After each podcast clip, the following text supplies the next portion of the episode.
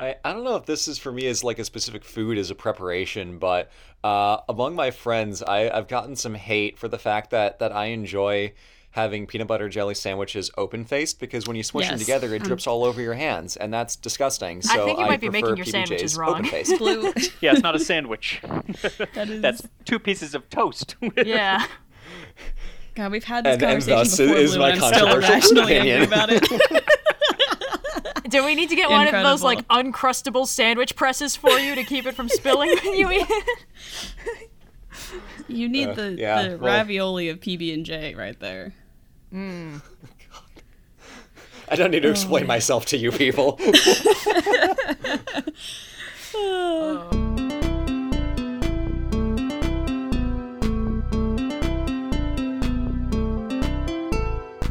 Hello, everybody, and welcome to another episode of the Overly Sarcastic Podcast. I am Blue, and I'm joined by Red What's up? and special guest Max Miller from Tasting History. Max, how are you doing today? I'm fantastic. It's uh, you know Sunday, so I love a Sunday. That's when I'm recording, at least. Oh yeah. it is uh, it is wonderful to have you on. We've been fans uh, of your channel since uh, since we stumbled onto the Garum episode. So Yep. it is so wonderful Yes. to, uh, uh, to to have you on here with us today. We're gonna talk about some some YouTube videos, have uh, have some some good fun.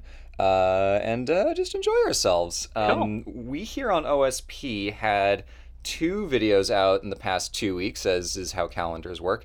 Um, uh, Red, you had a video on the myth of the cowherd and the weaver girl. Yeah. That was a fun one. It Ni- was. nice, yeah. clean, Um, easy myth. Yeah, nice and short. Although uh, we did get some comments that were like, "How is this only four minutes? It didn't feel like four minutes," which is odd because normally that's like a bad thing. But I got the impression it was complimentary, but it's a little hard to tell. Uh, but yeah, no, it was a it was a fun myth. One of the um, classic ones that are connected with festivals and celebrations. So those are always fun to do. Uh, and it is fun because it's one of those myths that has literally no canon. Every single version I found of this myth was completely different. Uh, there were running themes, but no two of them were the same. So, like, we one of the most common things I noticed in the comments and in the Discord discussion was people being like, "Yeah, she neglected to mention the part where the ox sacrificed himself to so his hide could be turned into the boat, or the part where the clothing thing didn't happen." It's like, yeah, I, I neglected to mention that because. Uh, there's a million versions of this story, and that was only in like two of them, so I decided it probably wasn't worth putting in. Um, it's always fun. It's always fun when people argue canon in mythology of all places. It's a nightmare. And Max, I feel like you would would deal with this uh, Every day. fairly often as well because a lot of your videos, and I realize my manners are terrible. I didn't. I introduced you. I didn't actually introduce your channel. Uh, you do a lot of videos about uh, the history of, of, of food and, and, and drink in all its forms across all kinds of different cultures. And I uh, a, a common theme is is foods related to certain festivals or, or ceremonies. So Right. I feel like you've got to have a lot of these same issues cropping up in your research as well, right?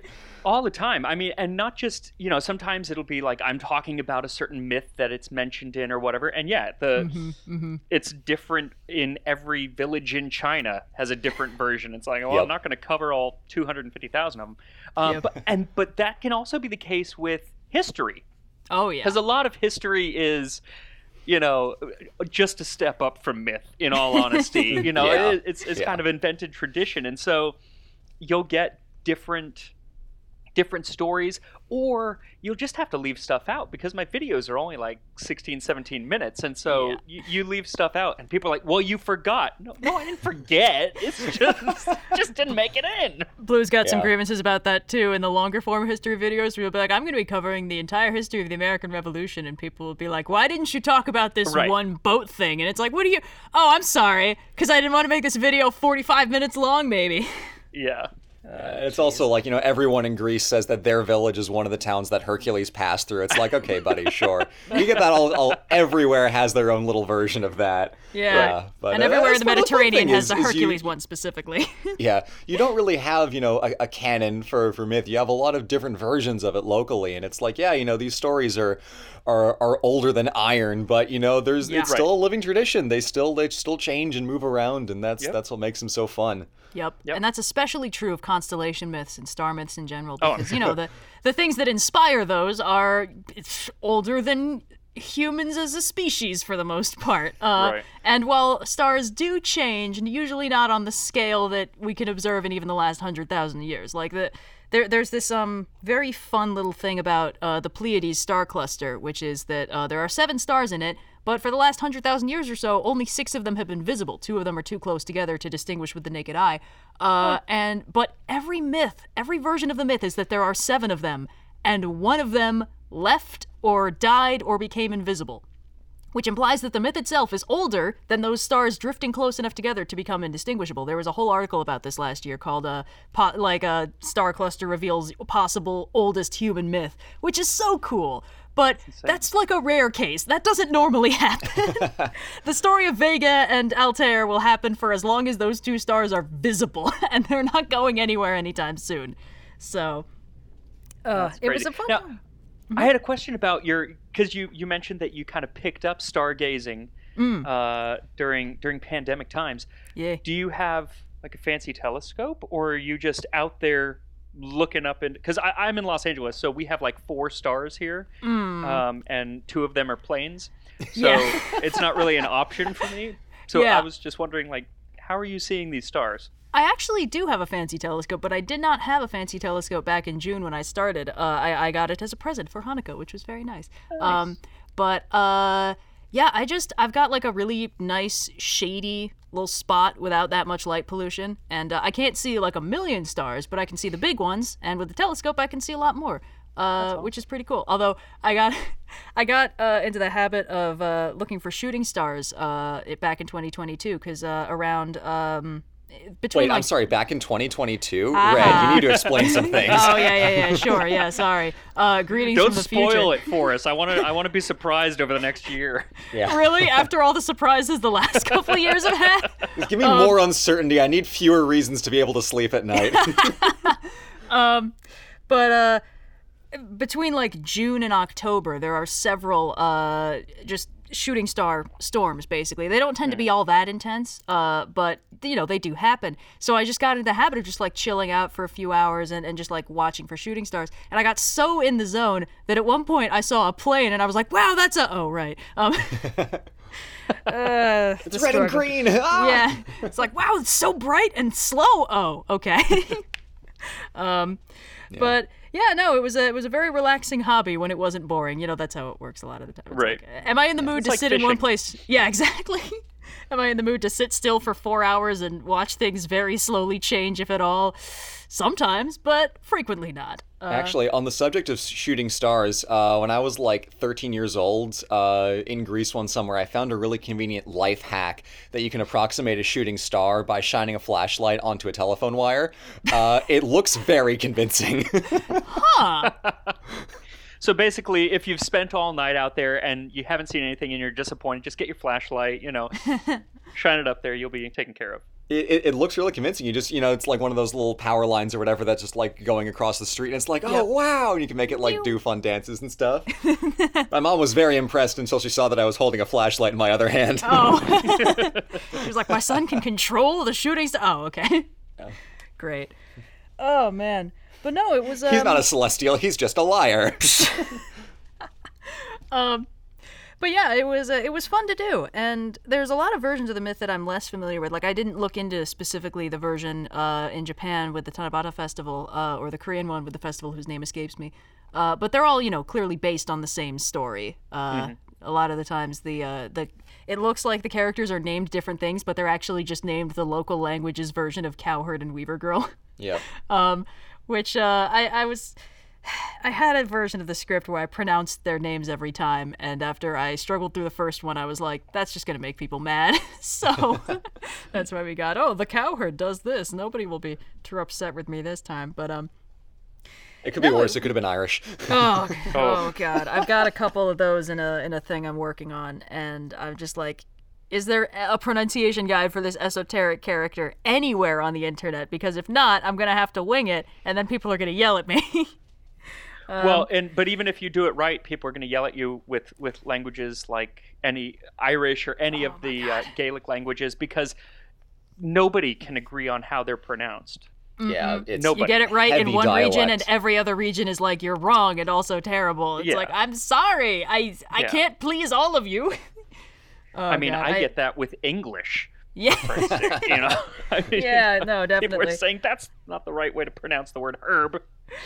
People have dialed that back uh, in recent videos, I or recent dish. I had which one was it? Um, I think it was when I was covering the Book of Invasions, uh, and I was discussing how it is literally impossible to find any consensus on how the pronunciation of uh, Favre, uh, Yeah. if it is pronounced that way, is supposed to go. And I was like, if I just say this, people are gonna yell at me. So let's walk them through the whole minute and a half of why they're not allowed to yell at me.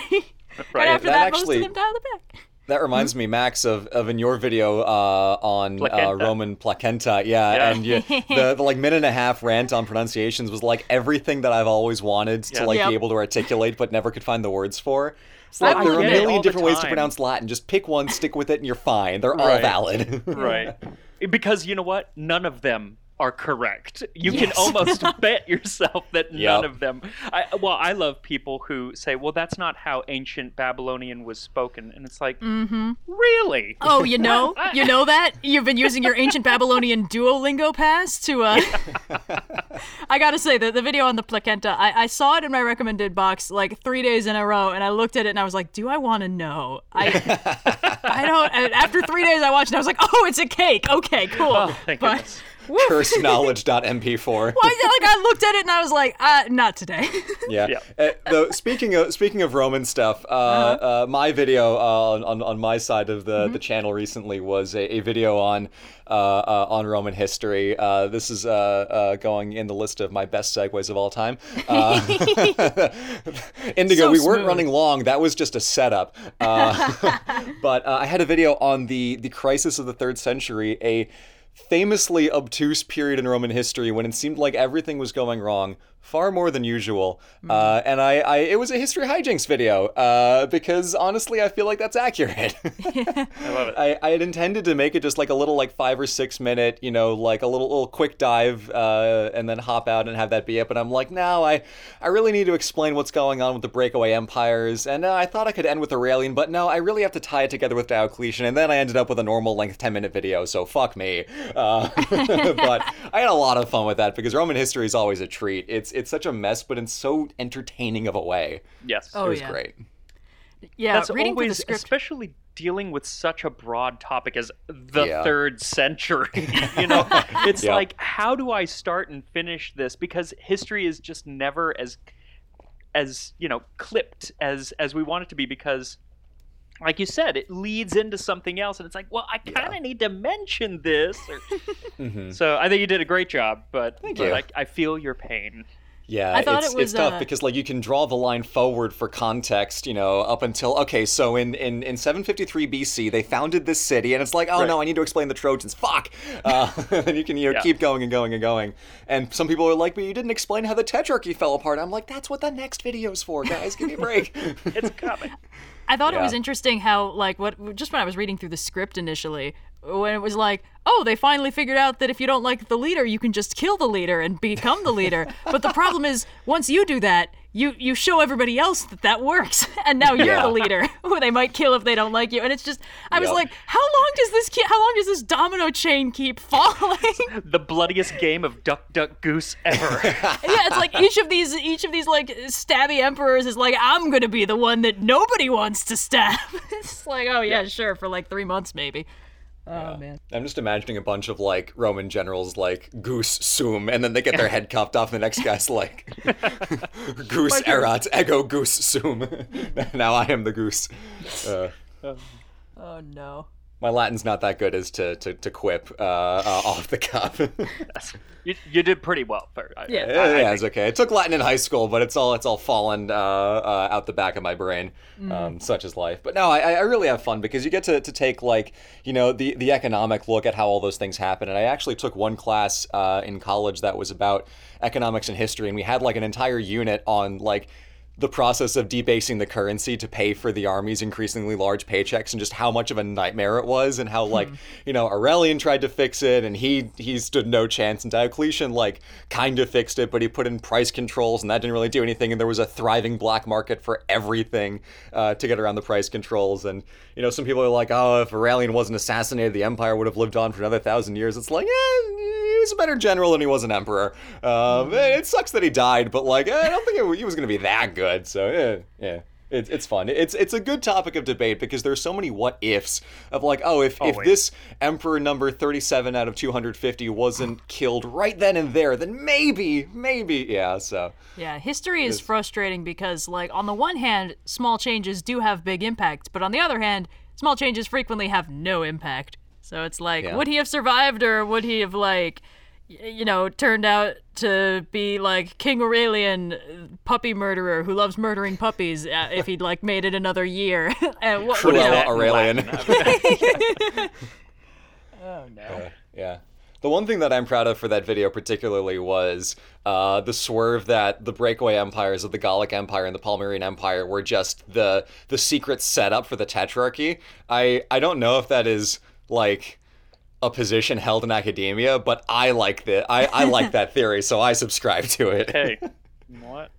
I also when something that you had mentioned in the video now kind of escapes me, but you were talking about grain in Egypt and just yes. kind of making sure. And I was like, hmm, I need to look more into that. That could be an entire tasting history episode oh, yeah. right yeah, there. Yeah. So yeah, it's, it was, it was crazy because you know it, Egypt was you know one of the most stable states in history for for so long because it's yeah. like everything you need is right there on the Nile oh, and it's yeah. so easy for one government like you just have slightly more boats than everybody else and then the Nile is yours so right. so grain was a constant and you know the economy was was doing so well for so long because they just shipped it out to everywhere else and after Hannibal uh, came marching through Rome, uh, or came marching through Italy, like Italy, which had been the other breadbasket of the Mediterranean, was was pretty was pretty busted up and obviously you know it got better now that there weren't like you know uh, carthaginian elephants marching around the plains uh, but the the agriculture of italy was messed up for a while which is why it was so uh, dangerous when when Marcus Antonius had Egypt and Augustus didn't. Uh, so um, Egyptian grain was a was a big um, a big feature uh, of, of Roman agriculture and the Roman economy, which is why after Caesar, like, you know, struck a deal with Cleopatra, he was able to give grain and bread to so many people because he's like, oh, now I have like cheap, easy Egyptian grain that I can do whatever with, and that's why they loved him so much. Yep. So it, it, Egyptian grain could could very easily sustain an entire tasting history video, I'm sure. That's... Uh, oh, yeah. But obviously, I don't want to I don't want to put things on your plate. We get enough requests as it is. I'm, I'm sure on it's much plate? the same for you because it's like I know a, a, food from somewhere that deserves an episode, and yeah, sure it does, but you know. Not always. It's complicated. Not always. Sometimes, sometimes they do, and you know, I love, I love it because I always add them to my list. It's just my list has several hundred ideas, and I put yeah. a video out each week. So you know, I'll get to it in three or four years. Yeah. But, uh, but sometimes, you know, it's one of the frustrating things is getting down the path and realizing this isn't that interesting. This mm. food is hmm. not as interesting as as I kind of expected it to be, or you know, there just isn't history about this very famous dish or whatever, and uh, and then I have to abandon it. So. Mm. Yeah. That's tough. But so so for those of us uh, in in the audience here who who might not be uh, who are unfortunate enough to not be familiar with your channel, Max, could you just basically you know like explain uh, what it is that you do on your channel and yep. um, perhaps talk about uh, one of your uh, recent videos? Yeah. So I take old recipes from history or sometimes recreate them, but I tend to take old recipes and make them at home in my home kitchen and then I talk about the history of the food or the culture that was eating it or some very tenuous link to another topic that I want to discuss. That's the art is being able to to make those connections and then yeah. you know take the leap over and talk about this other thing. Art yeah. the segue. Exactly. Yeah. Yeah. Um, yeah, and I have a I have a few videos actually actually out recently, but one that I was pleasantly surprised at was what I what I'm pretty sure has to be one of the most complicated hummus recipes of all time.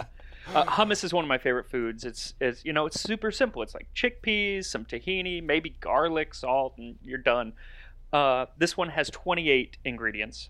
What? Yeah, it's from Wow. 14th century Egypt. It's one of the first recipes for Wow. hummus, and uh, and it's it's fascinating. And the book that it comes from is really interesting, just to see some of the, you know, it was a, it was kind of a renaissance of food culture and culture in general in 14th century Egypt. Uh, Hmm. You know, they were they were kind of way ahead of Europe at the time in Yeah. so many ways. So to read Oh, yeah. this, some of the things in this cookbook, um, and see how far ahead they were, as well as you know they were still all about Galen and those four humors. Oh And yeah. so, you know, a whole section on the no-nos of drinking water, especially if it's cold and stuff like that. It's just, it's really funny um, and interesting. no. So I, That is cool. that episode should be out uh, this week. So And just medieval Egypt in general is really, really fascinating because after you know after Islam came to it and all those transformations in in the southern Mediterranean were going on, it became like what like basically one of the most impressive cities uh, in the entire Mediterranean outside of like Constantinople and like Yeah. you know maybe Venice. Uh, wow, yeah, no, I, I'm I'm very curious to, to watch that video. Uh, uh, the unfortunately, uh, it has not come out for us yet at the time of recording, but at the time of this podcast, uh, it is out. So I'm very excited for that. at the time, they actually called Cairo the mother of nations, which Yeah. is, Wow. you know, that's Yeah. that's kind of how high they. praise. I was praise, actually right? um, uh, Ibn Khaldun, uh, the historiographer who I made a video on last uh, last December, said that uh, I did not understand the power of Islam until I saw Cairo. right. Yeah. Yeah, no, Yeah, it's and cool. especially at that time, it was just yeah, it was an it was an it, it's so different from what you think of as the Islamic world today because Mhm. I mean they were inventing things like alcohol and half of the book is recipes for beer and you know uh, so it's it's just very different from from our ideas uh, today I think a lot of people especially you know America and Europe kind of have a bit of a monolithic view of, Yeah. of that part of the world Yeah. and it, it's totally not. You know, I mean, at the same Yeah. time, in another part of the Islamic world, there was Mansa Musa. Um, Yeah. And, you know, obviously an incredibly different world. And he actually came through Cairo at this time period and would have eaten some of these recipes from this oh cookbook wow, and I everything. didn't So know that's Huh. really cool. it's a fascinating time. Yeah. I- But on the I- subject of, of beer uh, and historical drinks, you've dabbled in that on a handful of occasions with stuff like Viking mead, but Yeah. uh, you, I believe, have a new show coming out soon. Yeah, I mean, so it's drinking history. I, I would say it's the same show, but different because it's going to be on the same channel and everything. yeah.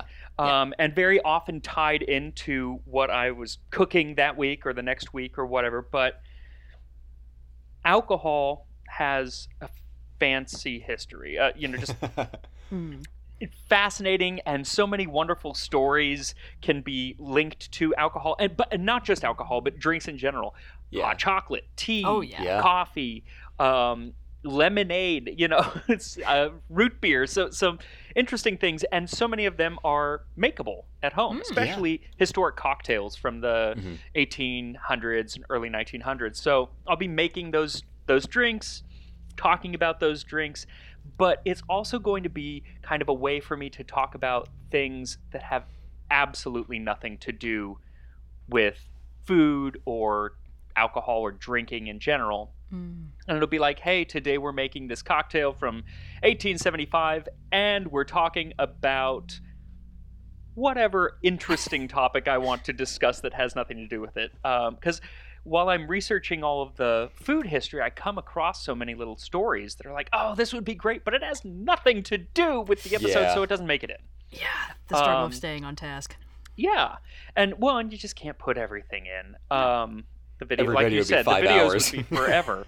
yeah. um, and so this will be an excuse for me to be able to tell some of those stories, and they're going to be a lot shorter. I'm Mm-hmm. hoping seven, eight minutes tops for most of the episodes. Nice. You know, I'm not going to be doing the entire history of coffee. I'll be doing a you know the history of coffee houses in 18th century France or England. You know, Yeah. so just it's good. shorter It- things. it allows you to be a little more specific and not have you know quite the quite the same responsibility of like you know constructing a totalizing history uh, Right. of chicken and Parthia to assemble Parthian chicken. Yeah. Although I will yeah. say, having uh, having briefly researched the history of coffee, it is pretty fascinating how Oh, those beans got outside Yeah. of the one country that had them for a while. Well, and honestly, there probably will be those episodes, the longer episodes where I do cover the kind of a overview of coffee or tea or whiskey, you know, scotch and stuff. Those will have to be longer. Yeah. But for the most part, I don't want them to be. Um, yeah, but partly because one, I can't put out two full videos a week. Right. Uh, it's I, I mean, uh, yeah, I mean, these videos take probably about forty or fifty hours on average. So yeah, do the math.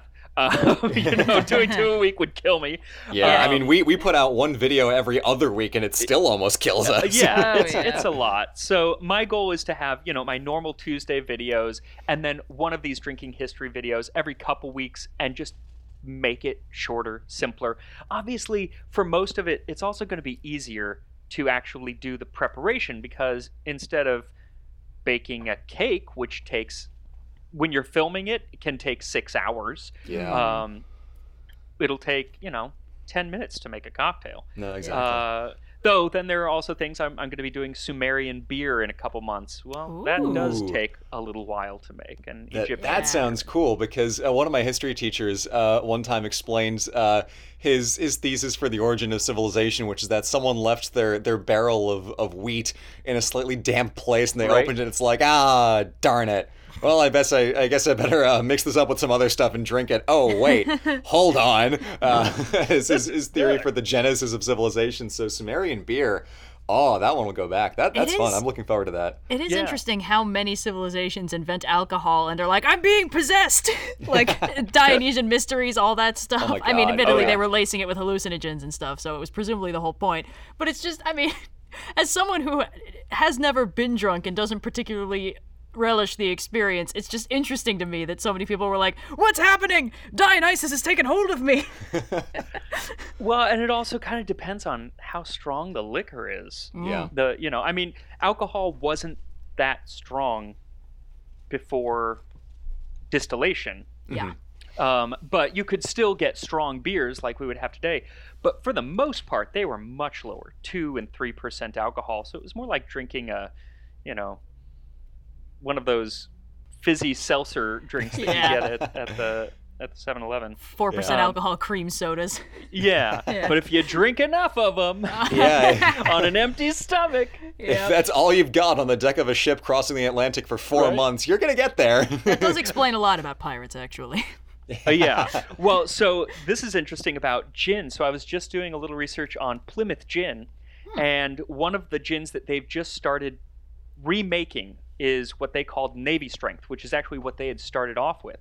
And Navy Strength gin had to be quite a bit more potent than normal gin. Normal gin is like 42, 43% alcohol. Navy gin, I believe, had to be 53% because the story was you had to be able to pour it onto gunpowder, and that gunpowder still had to be able to ignite. Oh. Uh, huh. Not Oh. sure why that is, uh, but that was that was the story. But it was a lot stronger, and they've just started making that again. So, yeah, Wow. you Oh, know, that's you have- fun. you don't need much of that to really go to town. That yeah, sounds like it just would be in the taste like same room with it, and you'll start seeing things. Yeah. Yeah, yeah. Yeah, and you go, oh, I'm very excited for uh, for that. Um, but if there's nothing uh, else, uh, shall we switch over to the Q and A portion of the podcast? Sounds good to me. Do it. Let's go.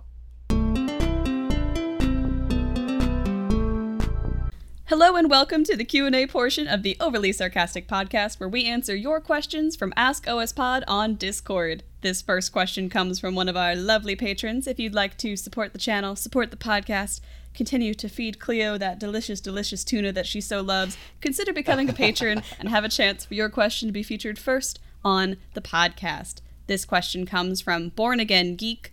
To Max, imagine one of the OSP crew has a fancy event coming up that requires catering. What historical dishes would you serve up? Imagine a six course menu that is hors d'oeuvres, appetizer, salad, main, and dessert, as well as any historical drinks you want. Bon appetit, and I love your channel. Um, make this a little. That's a thick question. Yeah, that's a tall order, man. well, I guess the the main question is, am I doing the cooking? Because then it's going to be very different, you know. I think in this theoretical scenario, you're like the Gordon Ramsay type, the the master Yes. chef. I'm just deciding, and then I have do a team of cooks. Yes. All right. Yeah, Yeah, imagine just you're like. Bartolomeo Scappi or someone. You've you got yeah, you got some some teams hmm. behind you. Right. May- Maybe we we truncate this to a three course meal. yeah, How about? yeah, whatever you design your your Oh, that's way menu. more reasonable. Well, I, I think so. I, I think that the very first thing is when you come in, Mm-hmm. you you have some wonderful roast dormice dipped in honey. oh. Uh, A you Roman know, classic. absolutely a Roman classic, and it kind of lets everyone know that they're in for a wild evening.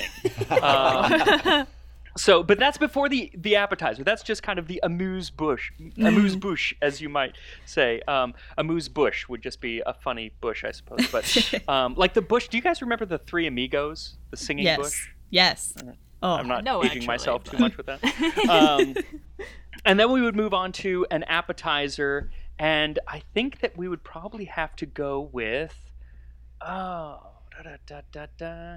I'm loving it. um, something fishy for an appetizer. Um, oh, I'm just gonna pull up your channel and scroll through and attempt to, to, Right? to help. There's a wonderful prawn recipe from uh, the uh, from Athenaeus, and it's it's basically like peppered prawns, and I think that that would be a nice little, you know, kind of a like a shrimp cocktail, but Yeah. but going back in time. Mm-hmm. um, for an for an entree, I think we have to go with the medieval cockatrice, Oh half gosh. Oh, capon, extreme. half pig. Sewn together and stuffed with stuffing, and then uh, colored gold and roasted. And, Horrifying, and it's thank you. delicious because if you like white meat, you've got the capon. If you like pork, then you've got the uh, the pig. Perfect. You get a little bit of everything, and then we finish off with a uh, a flumery, which is a sweet gelatin based kind of uh, creamy Ooh. dessert, and and a little bit of my favorite dessert, uh, syllabub, Oh, course. yeah. It's- gotta gotta wrap it alcoholic whipped syllabub. cream. What's not to love? Ooh. I made Oh. syllabub without the alcohol once and concluded it was just whipped cream with orange juice. it was No, still good, exactly but uh, that's exactly what it is. Yeah. Oh. Excellent. Oh, that sounds lovely. yeah. yeah. Blue, I know your wedding's coming up. I don't know if you've locked in catering, but it sounds like there's a possible menu. Unfortunately, we have already locked in catering, but I'll see if they can make any substitutions. and there's no dormouse on the menu. oh, God. awesome. I'm gonna need you to source six metric tons of saffron for this. Have you heard of English syllabub? only. Awesome. Well, this next question. A vanilla cake? Do you think I'm made of money? Oh, seriously. Uh, this next question comes from Grass with multiple S's, so we're gonna s the end of there like a s- grass. To everyone, what is the strangest thing you've ever researched?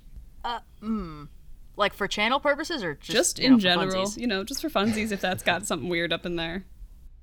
I mean, I I've done several little searches for just maps of tunnel systems under major cities, but that's for writing purposes, and I think you're allowed to Google like weird shit if you're writing.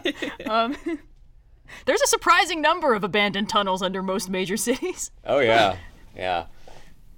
I don't know if I like I that. think, you know, it kind of it kind of changes. It's, it's whatever is in my mind is the weirdest thing at any given moment. And lately, I've mm. been studying the uh, the sewer system of Victorian London, and there's some weird stories that kind of go along with that. So the Great mm-hmm. Stink, you know, and, mm. and stuff Oh like yeah, that. Oh yeah, yeah.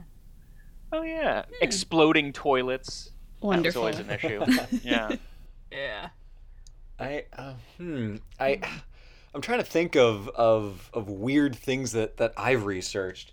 Um, the only thing that appears in my head is what I'm researching now, which is which is Britain and the Empire, and that's like I I was telling Red uh, earlier. I it is occupying so much of my brain space that I'm actually starting to forget other things. Because oh, it's yeah. like I can tell you so much bullshit about the Glorious Revolution of 1688, but like Cyan and I were at a dance class the other day, and I forgot like entirely the basic steps of one of these dances, and I'm like, "Oh God, no, no! I know this, but I don't know this." um, so Britain is is kicking out everything else in my head and replacing it with itself, which is very much what Britain does. um, it is literally colonizing my uh, my cerebrum. Um, so that's that's like all my- I've got for you right now. It sounds like we've got a perfect Venn diagram: tunnels, uh, Britain, Right. and tunnels under Britain. yes, exactly. I also find that like I, I rarely research weird things. It's researching something very normal that you end up coming across those weird things. yeah. Mm-hmm. You know, that, which is which is the most fun part. You know, research milk in Victorian England, and you'll find out people were poisoning themselves with Oh, borax. yeah. You know, so but you would never look that up. It's just something Yeah. that kind of creeps up. Yeah, excellent stuff all around. This next question, oh god, I, I gotta read Discord names every week on this podcast, and every week they manage to find new ways to throw me off my rhythm. Uh, this question comes from Phil Il Lillup. Phil Il Il Lillup. A little That's just It's cruel. Philip, but it's got a bunch of ills in it. Philip Lillup. two max, two max of tasting history and all. What is a food generally considered disgusting, such as durians? Uh, no, I'm so sorry to everyone who's uh, understands how to pronounce these words. To durians, casu marzu, and hakaro that you actually enjoy. So, what's a food that's uh, popularly maligned but you actually find quite good? Um, well, durian is not one of them. I'll, I'll, I'll say that. I don't I don't love it. Um, I don't hate it as much as the smell would make one think. Because like, Yeah. there's a place near here in Thai Town that makes a dried durian candy, and it's it's just not good. It's Yeah. it's not bad, but it's just not good I, for for me. Um, gosh, foods that other people don't like that. I mean, they're they're on the list for a reason. Typically, Yeah. yeah. Yeah. I, I- guess I. Yeah. I don't know. I, I don't I, know. I have pretty basic tastes, um, but I was at one point taken to one of those like slightly too fancy restaurants where everything on the menu looks good, but they all have one ingredient that makes me like, I, um, yeah. okay, And no Um, substitutions. and no substitutions, and usually not even salt and pepper on the table because seasoning your food is an insult to the chef, I guess. Uh, but in this case, it was like the person I was with was like, "You gotta try these frog legs," and I was like, I, mm, "Fine," and it wasn't bad. It, it was like chicken, basically, but more expensive. Uh, and it's like I don't like thinking about the animal that this used to be, but it's not the worst thing I've eaten. You know, that's me with escargot. I actually love escargot, and a lot of people are kind of grossed out by that. That's yeah, I think that favorite counts. things. Yeah. I, I don't know if this is for me as like a specific food as a preparation, but uh, among my friends, I, I've gotten some hate for the fact that that I enjoy having peanut butter jelly sandwiches open faced because when you smush them together, it hmm. drips all over your hands, and that's disgusting. So I think you might be prefer making your sandwiches PBJ's wrong. Open faced. Blue. Yeah, it's not a sandwich. that is. That's two pieces of toast. Yeah. God, we've had this And- and conversation thus before, is Blue, my and I'm still controversial angry opinion. about it. Do we need to get one of those like Incredible. uncrustable sandwich presses for you to keep it from spilling? Yes. You need the, yeah, the well- ravioli of PB and J right there. right. Mm. I don't need to explain oh. myself to you people. oh, Awesome. it's the same food. It's just a different shape. I mean, that's not incorrect, but like you could argue topologically most foods fall into one of about four categories. God no, I we are not opening up that can of worms. Linnaean Oh, you don't want to open up that sandwich of oh, Yeah, the sandwich chart of like construction purist to construction anarchist and ingredients purist to ingredients Mm. anarchist. all right. Well, to quickly change subjects, uh, this next question comes from Radishing Lad to all. What is your favorite way to have an egg? Creme brulee. Ooh. Mm, a bold choice right out the gate. yeah, no, that, that no, Max is right. That's the answer. That's I mean, the I was answer. I, I've got to say, uh, toad in the hole. You know, fried in butter with bread, it's perfect. Yeah. Uh, but creme brulee is also very good. yeah, I'm a I'm a fried egg on toast. Make like homemade bread and then you fry it in the pan. Put the egg on top. Ooh, Ooh, chef's kiss. It's extra fancy. Yeah. Add a few more steps. Really feel like you're in a, a scene from like a Ghibli movie making breakfast. That's the goal at all times. You don't need that extra steps to feel like you're in a Ghibli movie. That's the whole point. It's beauty in the mundane. now, now, Indigo, are these all food questions? uh, there's at least one Olympics question, so no. Oh, goody. the people were like, "Oh, we're having tasting history on the podcast." Well, I know what I'm gonna ask about, and I just I'm at the Let's mercy make of the people. really hungry. Makes sense.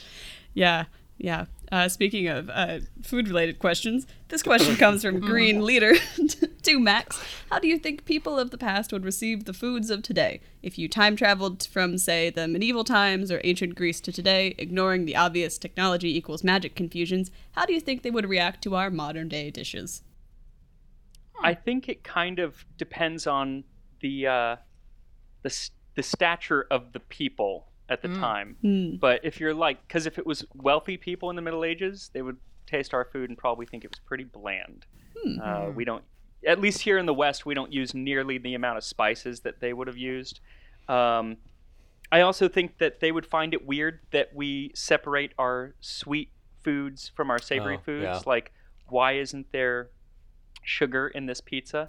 Uh, unless it's Papa John's, and then there is sugar in the pizza. But uh, I, I think that that would be a thing, but I think that most people from most of history would uh, just find our food, at least here in the U.S., very, very sweet.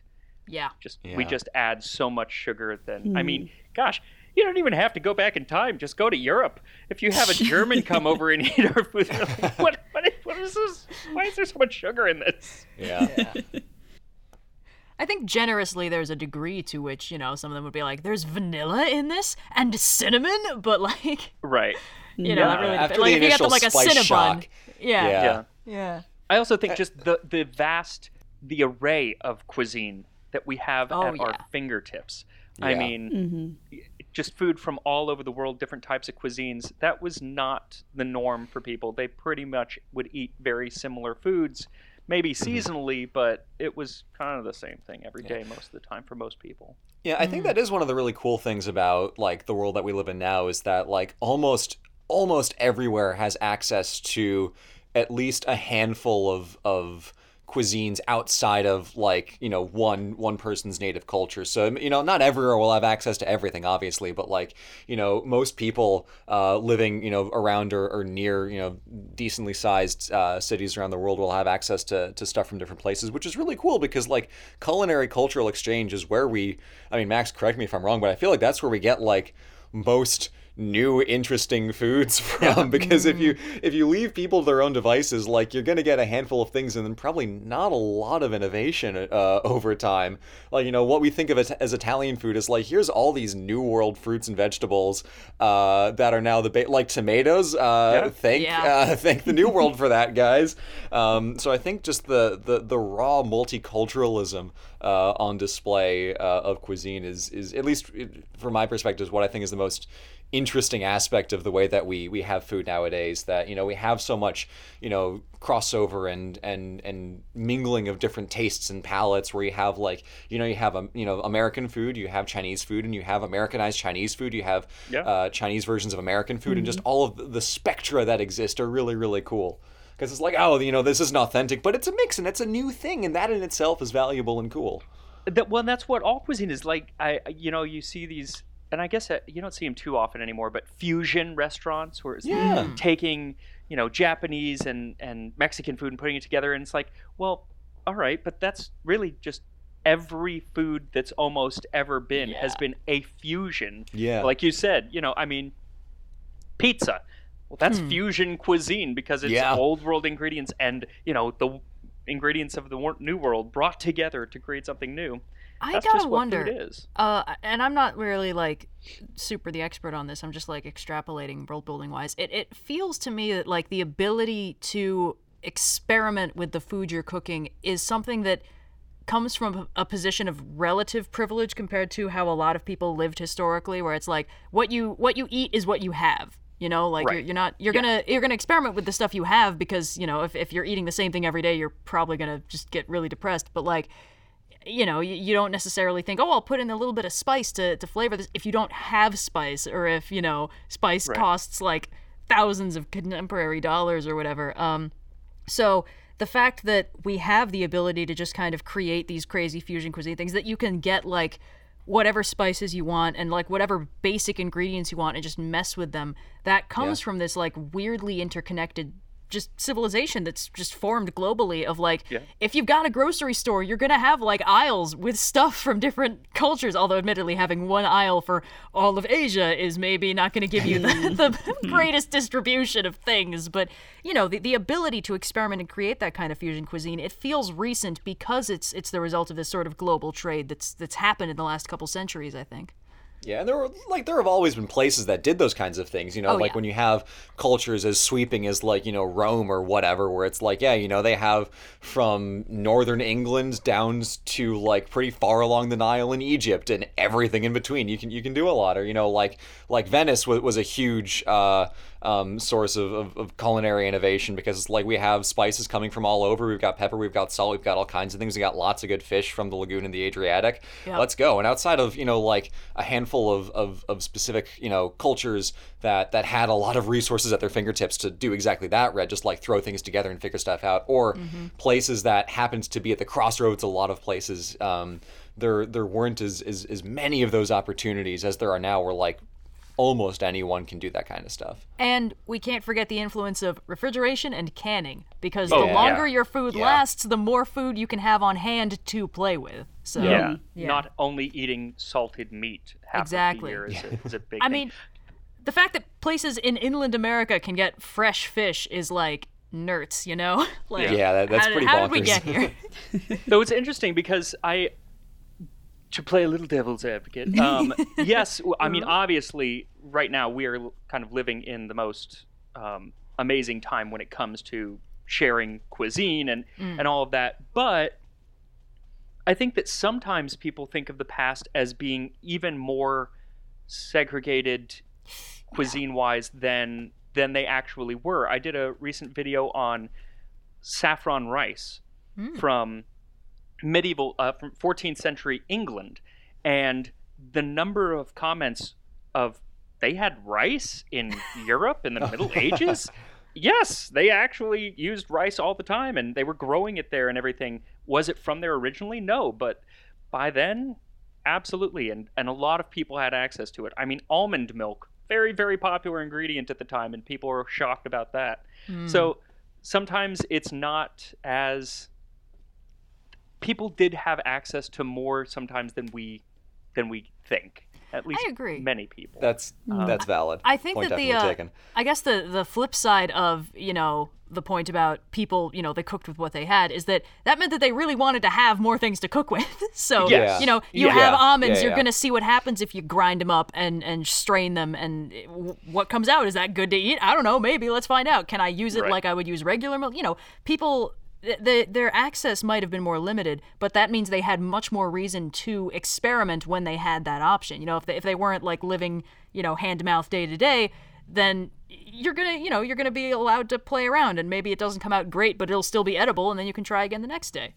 Yeah, and like Max, for some of your videos with like the videos where we get the cookbooks, like um uh like uh, like Apicius, Scappi, and like any French cookbook from the 1700s, like the kinds of food on display, uh, not just at the banquets, but also in some of the day to the day stuff, uh, is like things that we would never even consider to make Oh, right yeah. now. So No, it- I think was- creativity is is is one of the uh, the Yeah. the things that we definitely can't discount. Yeah, and, and in a way, it was. I don't know if it came from a need because it was just like everything is an ingredient if it doesn't kill you when you eat it. Yeah. Um, which now it's it's not. I mean, very few restaurants are you going to find ambergris and cuttlefish with ostrich meat on the menu. Um, Yeah. not you know i think there's a mcdonald's here that serves serves some of that but other than that um Try a new Yeah, no, hamburger I- burger. there was a time No, at with least more with ostrich. the wealthy it was you know people were more adventurous than they are Yeah. today in, Oh, I agree. some respects in some respects yeah. yeah. Yeah. Well, speaking of adventure, but not at all related to food, the Olympics are happening, so I have one sports question for us. Sports. Sports. i'll remain See if any silent us- i know nothing This one comes from Yeah, do any of us know One. sport? Uh, two all with the Olympics finally starting. If you were allowed to compete in one event, which event would you choose? Hmm. Are we allowed to make them up? No, it's Okay. explicitly an Olympics event. Then let me just Google a list of Olympics events real quick. dressage. I would have to go with Dressage dressage, is fun, because yeah. The horse is doing all the work. I just have to Yeah. sit there and move my thighs. That's it. I did know. I actually got to know somebody who did dressage, and it is an art form.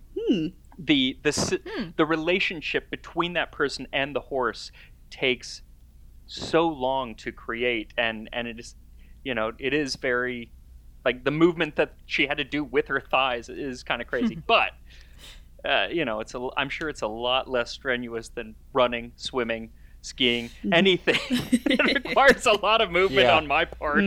I would imagine like the skill floor between dressage and running a marathon is considerably lower. Yeah, very it's like it's hard to do dressage well, but like if you get on a horse and like pointed in the vaguely right direction, you're going to be able to finish the event. Whereas most of us try to run a marathon and drop dead halfway through. Yeah. yeah, I, I'm looking at these in terms of like what would be least strenuous that I would still feel okay doing, and I, uh, I feel like I would want to do archery. Like I am not. I was going to say personally- Olympic yeah. archery. Yeah. Yeah. I'm not like super good at archery, but I am pretty good at archery. And if I had the opportunity to practice, I'm pretty sure I could be quite good at archery. Not necessarily Olympic level, but like eh, I'm less likely to die doing that than I am doing freestyle skiing, where the little logo they have is a man doing a backflip on skis. I, one thing I always wondered is how do you start training for a ski jump? Like how? I saw a like, video where- of this Where's the recently entry where point someone for was that? someone was practicing their ski jumps and they were doing it over and into a pool so that if they messed up, they landed in the water, which still feels like oh, okay. that's got to be difficult. Period. But like, ooh, If you fall into a pool with skis, I would think that you drown. I, How do you swim with I skis imagine on? they've got maybe they've got like a life vest on when somebody they jump. right there. Yeah. Maybe it's don't only like like four feet deep, on duty. so they can stand Yeah. up. Also, I believe most skis do have like quick release pop offs. Although uh, the one time I tried skiing, mine didn't work, and also I broke my clavicle. So, um, Yeah, Oh. I also Yeah, very bad at skiing. I Yeah, uh, no. had to get toboggan down a mountain because a guy who patrols the route was like, "You've been on this for maybe three hours, and it's supposed to take you like 20 minutes to get down. Do you want me to just sledge you down?" And I was like, "Yeah, okay, we can." We can. Yes, please. Sounds good. That would be nice. yeah, Thank you. I do feel like a now. lot of these a lot of these sports have kind of a tall point of entry because on some level you have to just fling yourself into it and hope for the Mm-hmm. best. And like Yeah. the thing Yeah. is, a lot of times if you're new and you fling yourself into it, you injure yourself and then you never want to do it again. It's like I'm thinking Yeah. back to the way I learned gymnastics, and I'm like, I'm pretty sure I only got away with that because I was eight and extremely durable.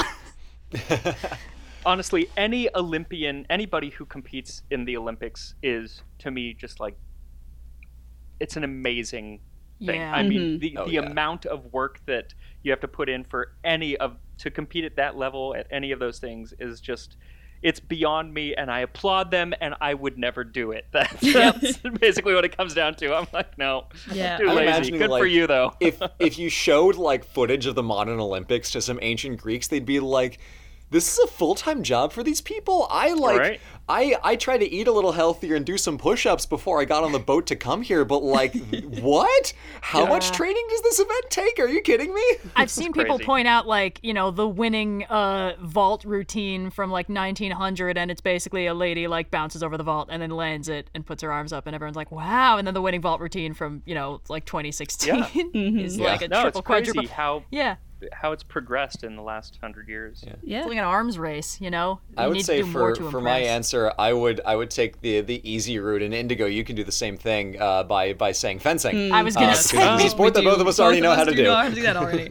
Um, I, Yep. I, we would get current our asses kicked, but we Yeah. could compete. Yeah. See, that's the gonna good thing about archery. Nobody's shooting at you. Um, I would want to Yeah, participate hopefully. in Olympic skateboarding only because the outfits are so cute. I want that red jumpsuit so Hmm. badly. U.S. Women's Olympic Skateboarding. I oh, if anyone's got an extra, I didn't even hit know me that was an Olympic sport. It's newly Oh, yeah. added. Olympic uh, skateboarding and surfing were new this year. Um, And, like, a both 13-year-old really fun won events to gold, watch. right? Oh yeah. Well, 'cause a lot of Yeah. the, a lot of the skateboarders and surfers are a lot younger. Um, it's sort of like Well, yeah, yeah, gymnastics. yeah. Uh, but yeah, yeah. It's a sport that's easier if you're smaller Mm-hmm. and lighter. So yeah, yeah. And you get to meet Sir Tony Hawk finally. I, you know, that's Sir Tony Hawk. he should be knighted, but yeah, that would be just because we don't have as a constitutional monarchy that can knight him doesn't mean he doesn't deserve it. He's knighted in my eyes. Uh, but we have time for I think I think one last question here, and we'll bring it back to being vaguely food related because uh, Oh, we have alright. we, there's a theme. we gotta roll with it. This is the episode that makes you really hungry. Our condolences. yes. We should add a warning. Have a snack on hand while listening. This question comes from Inez Blue. To all, I work at a Starbucks, and when we make cold brew, we have to make it 20 hours in advance. To label it, I've started writing out dramatic prophecies of what will happen once the cold brew is released that sound like they've been taken straight out of D&D. What's your dramatic prophecy? So let, let's let's give this this listener some some prophecies that they can use uh, in their, their place of business to to you know tell what will happen when their cold brew is released onto the world.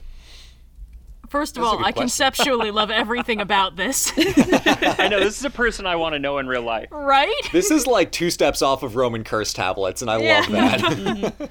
And I like. I think it's important to keep in mind because my interpretation of this question is that the, whatever prophecy we read in the cold brew is going to happen to anyone who drinks this cold brew, right? So like, what did what do we want to inflict on these these Starbucks goers? Uh, just getting their coffee in the morning. I don't know. Improvising a curse is kind of tricky. Mm-hmm. yeah. It's a prophecy, not a curse, so it could is, be is it a prophecy for like in general, or is it specific to the person who will be consuming this cold brew? It's I, th- I think it's in general. like how much of a fortune cookie are we writing here? Is basically what I'm saying. it's in general, but it, it has to be something that could happen 20 hours from when you write it on the cold brew because that's when the cold I mean, brew are- will be released. Are we going with prophecy or like this is not a place of honor? No great deeds are commemorated by this coffee. I mean, whatever your heart tells you, Red. We really have to settle the world building implications of this question before we can get into the reads here. I do love the idea of like like a like a witch that owns a coffee shop and then just like write like prophecies in all of their brews, and so they're make they're actually selling potions, but the potions are all just like put in the coffee. And you can like be That is like the reminds most me of that whimsical Simpsons urban fantasy episode. concept. yeah. Where ahead. Homer goes, uh, like the monkey pot episode where he goes and Oh, there's we also serve frozen yogurt, but the frozen yogurt is cursed. But it, but it's, I can't finish it. But it also contains potassium benzoate. That's bad. that's what I'm thinking. Oh, it's the that's good. That's ba- I've seen that meme. The good. That's good. Ooh, that's good. Ooh, that's, That's bad. bad. Oh god. All right, cold brew prophecies. um,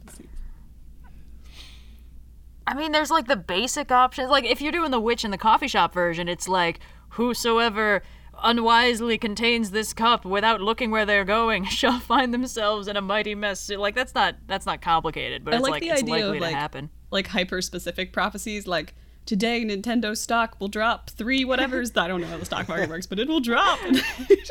just like really At minute things. 10:32 precisely, duck. Yes, uh, yes. Oh. I like that one because you like either AM gonna or PM. it, you either gonna see a duck or you gotta start squatting. Yeah, You're gonna uh. see a duck and be like, "Oh, I get it." Bong. God. Follow the lizard. This traces back to the fact that, like, from a world building conception, the Oracle of Delphi is fucking insane. the fact that there's, like, this one person who everybody in Greece and beyond goes to to figure out their shit. Absolutely absurd on paper, but from a world building perspective, it's fascinating. So, like, I love it, This coffee shop is like the Oracle of Delphi. It's like if you drink this coffee before 6 p.m., you will overcome a great challenge. But shall you uh, uh, attempt to consume it uh, directly before your meeting? Surely doom awaits. I was gonna be like, it's a shame that no other culture did the Oracle of Delphi thing and just had one person for everyone to talk to. And then I was like, I guess there are some modern talk shows that kind of constitute that. And then I was like, wouldn't it be great if the Oracle of Delphi had a modern talk show? I would watch like that. calling I in people from it, the yeah. audience. I'm You're here because your wiener yeah. doesn't work, and you're curious about how to fix that. It's like, well, th- uh, yes, thank you, Oracle. Callers speak, for thou art on the line. Oh, man. no. This this question has proven to be a a, a well of uh, urban fantasy ideas. Yeah, Well, all right. and it's it's so apropos because I literally just finished an episode on Nostradamus oh, because oh. he actually wrote a cookbook. What? Yes. oh my god. And so I What? cooked something from this cookbook. Uh, but obviously, you know, he's more known for his prophecies. So I've got like all of his prophecies here in front of me. Oh no! Trying to think which one has to do with cold brew. I feel like Nostradamus writes a cookbook is like a joke, and I can't believe it's real. But he did. He That's did incredible. I love it. People are amazing. yeah, yeah. We're All we're, right. we're running along. So let's, Nostradamus let's, is like, uh, you will cook this one first and you will add too much salt, but that's okay. You'll try it again and it'll be much better. You can add an uh, unsalted raw potato to it to get the salt out. I think. Let's uh let's get some let's get some prophecies out here for our, our dear listener oh, before Oh, we yeah, yeah. before we All right. I- inadvertently I think write our so. own fantasy universe into mm. Whoever so shall drinks this cold brew shall have hours of youth restored to them, enough to dominate the world as long as one can hold their bladder and doesn't spend the afternoon peeing it out. Mm, yeah. Mm. My the prophecy is uh, the drinker of this beverage shall consume it far too late and shall be up till 4 a.m. That's me. Oh gosh. Yeah. Anything after 9 a.m. I'm done. The unworthy who acquires this coffee shall forget they ever acquired it, leaving it on a shelf in their work area until four hours later when they're like, Didn't I get coffee?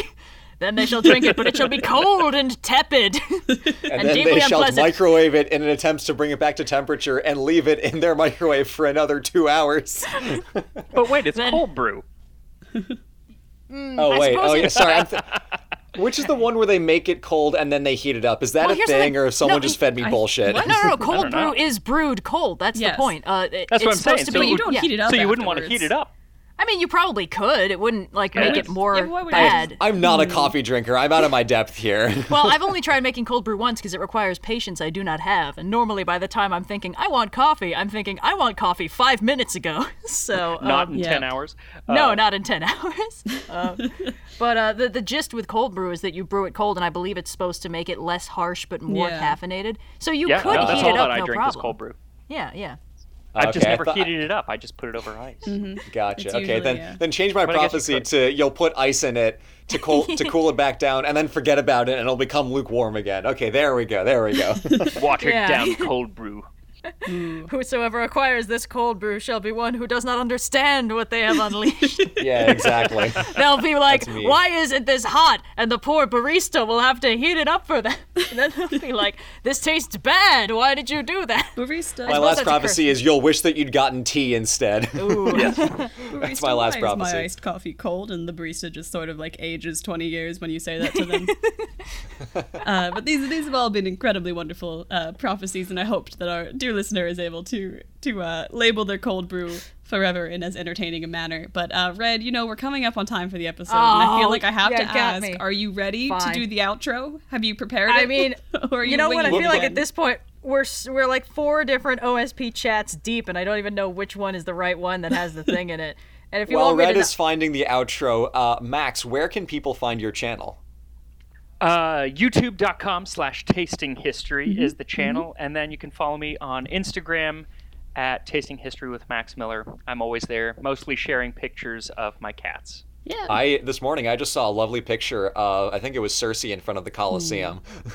it was Jamie, yes. Yeah. It was Jamie. Damn it! Oh, 50-50 Yeah. chance and I missed it. It, it's Wonderful. almost always Jamie because Cersei doesn't like being on camera, whereas Jamie okay. seeks it out. Gotcha. Yeah, and all of that information will, of course, be linked in the show notes below. So I highly encourage all listeners to go check out all of the tasting history goodness there. Red, have you have you found Yes? have you found something worth do saying you aloud? know how many OSP chats we have on Discord? Do you know how many of them we've added people to and then left? you know how many of these I have to sort through to try and find the pinned comment? I'm three chats deep and none of them have any pins. I hope you know what I'm going through for this. you can always just wing it. Ha! Okay. Thank you so much for listening. And if you want more of that sweet, sweet OSP content, go check out our channel on YouTube. Want to ask a question for the next pod? Follow the link in the description to to Ask OS Pod channel on Discord for a chance for your question to be featured on air. Until next time, I've been Red, I've been blue. and this has been an overly sarcastic podcast. You happy? For the Yeah, record, there's been a typo in there the whole time. and you uh. won't edit it. Thanks so much for listening to this week's episode of the Overly Sarcastic Podcast. We'll be back on August 18th, but if you miss us before then, you sly dog, you head over to YouTube for even more overly sarcastic antics. Got a question for the show? Head to Ask OS Pod on Discord for a chance to be featured in a future episode. And if you really enjoyed the podcast, please rate us and leave a review on your preferred podcast platform.